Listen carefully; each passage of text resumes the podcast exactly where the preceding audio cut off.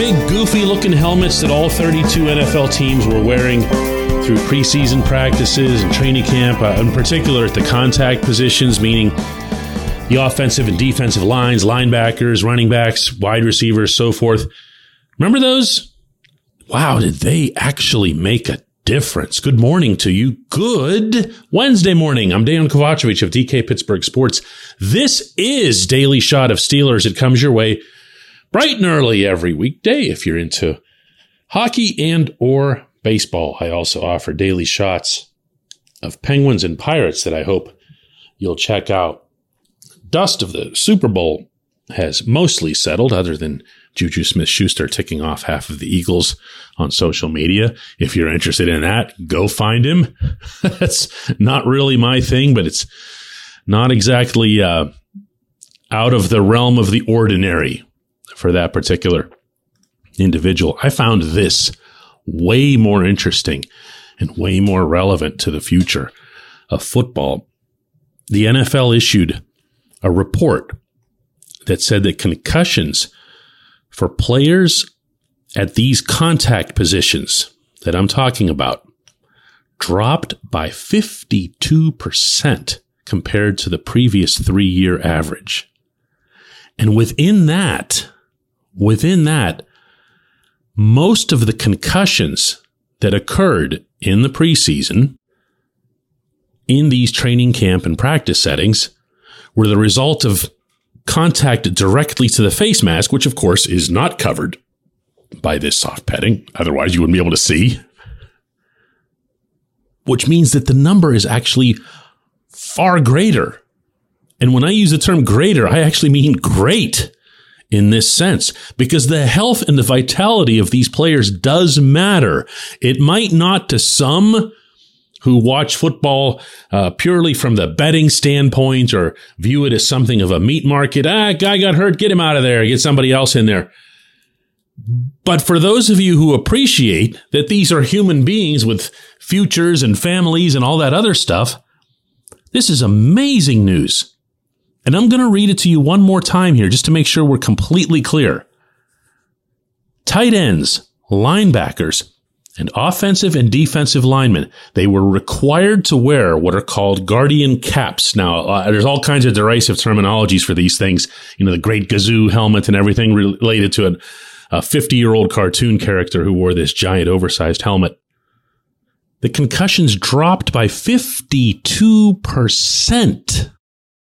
And even then, most of those were hits to the face mask. That was an eight year low in concussions before the NFL season. Now, what isn't known and what isn't tracked is what impact might have been had as the practice of wearing those caps through regular season sessions, meaning, you know, Wednesday through Friday workouts on the field. And Mike Tomlin did have those in play way more often than not.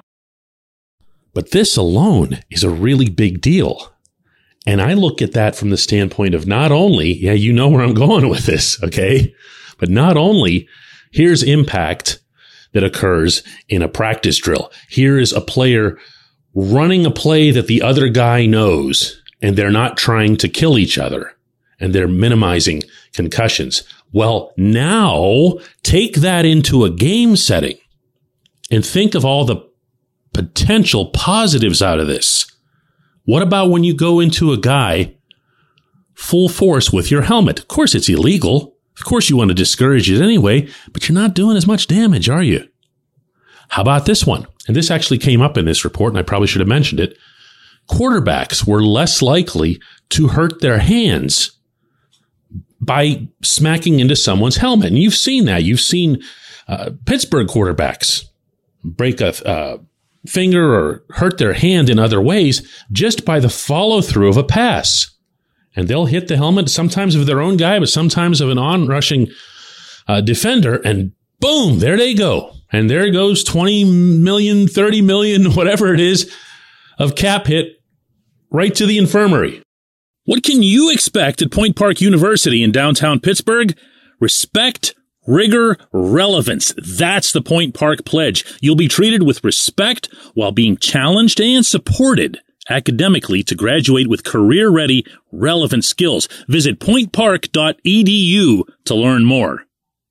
Now, now, the next point that I want to make is that we're five minutes into this segment. And I'm about to bust you here because you just spent the entire five minutes listening to this saying to yourself, but they look so dumb. Come on, admit it. Not that they look dumb. That's obvious. They do look dumb, but admit that that was the thing that you're thinking about. And you know what?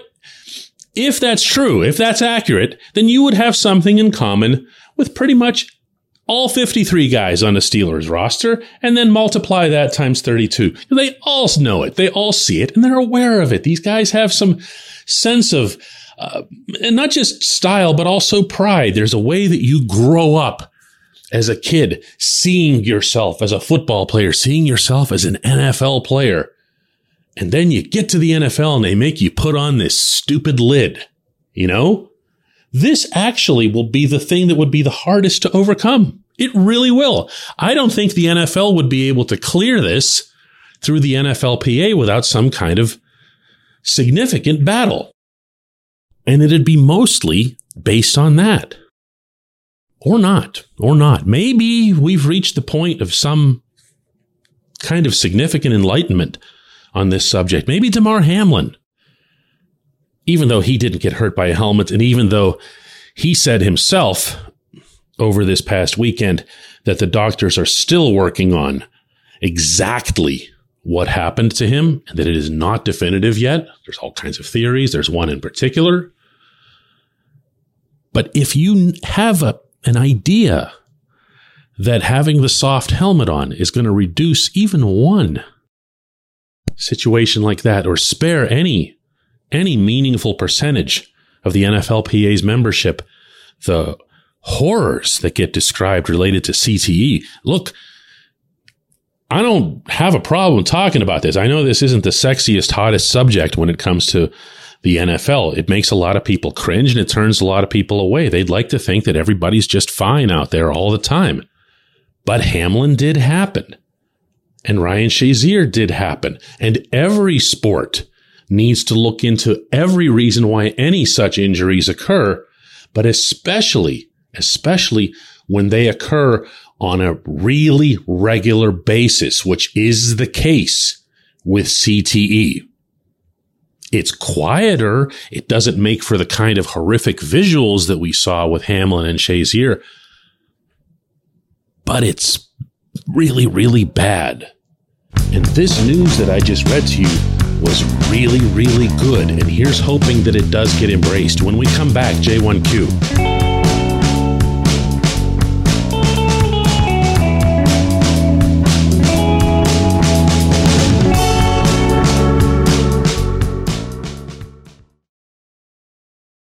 This segment of Daily Shot is brought to you by our good friends at Mike's Beer Bar. They're located on Federal Street, directly across from PNC Park. Mike has more than 500 beers on tap, including from more than 50 local breweries. Stop in and say hello. Tell Mike we sent you. Mike's Beer Bar.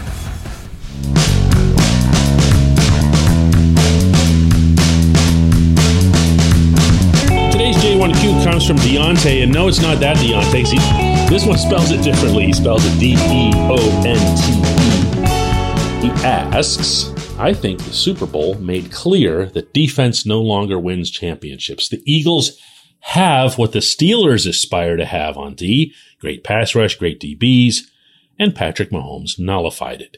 Do you think we can make any changes to the team building philosophy after this Super Bowl? The first response I have, Deontay, is that you don't do anything in response to any single game at any stage of a team's history. It's, it's insane. It's just too small a sample size. Even though I kind of get what you're saying, the Eagles were built a certain way over the long haul. They got to the big game and they got undone. But it's still just one game. And the Eagles did extraordinarily well to get where they are. And you know what? A break here or there and we wouldn't be having this conversation at all, which is why small sample sizes are really perilous in terms of any sort of uh, serious analysis. I have noticed, however, that there's a longer term pattern of however it is that the Super Bowl shakes out, we declare that that's where the NFL is now. We'll say defense no longer wins championships. That was a thing of the past. Offense is this, defense is that. It's just one game. It's the biggest game, but it's still just one. My feeling for quite a while now, and it's supported by a whole lot of data, is that offense is what gets you where you need to get to on a more consistent basis. When you're talking about team building, you're not talking about winning a single game. You're talking about everything that it takes to get to that game. You will hear that, Deontay, from every sports executive in every league around the world. The team building component gets into not only the talent that you need, not only the type of talent that you need, but also the depth and everything else because they're building it for the hardest part, which is to get to that game, to get to that final. I'll ask you this right back. If you were running the Eagles and you just got that kind of performance out of Jalen Hurts, he had the fumble, but he was just, I'm sorry, he was brilliant. Otherwise, that is a brilliant Super Bowl performance. And the guys who should have been your strength on defense, particularly Javon Hargrave, who I was pumping up quite a bit last week on this show, and I thought he'd be the pivotal factor in the game. Well, turns out he was, but not necessarily for all the right reasons. Didn't have a bad game.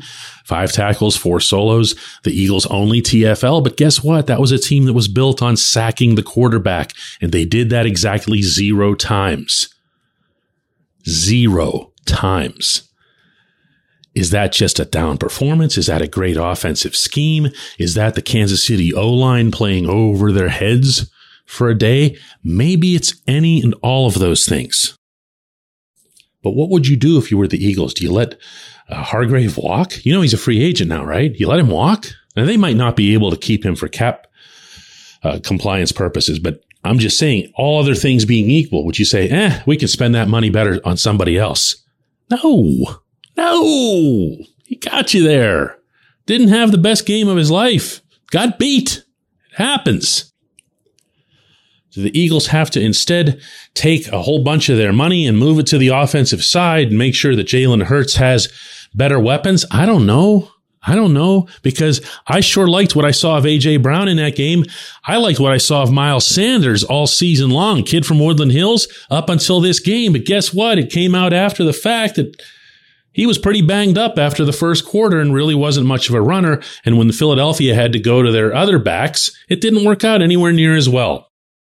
To try to actually answer your question here. I don't see a trend changing as a result of this game. The NFL has been about offense for quite a while.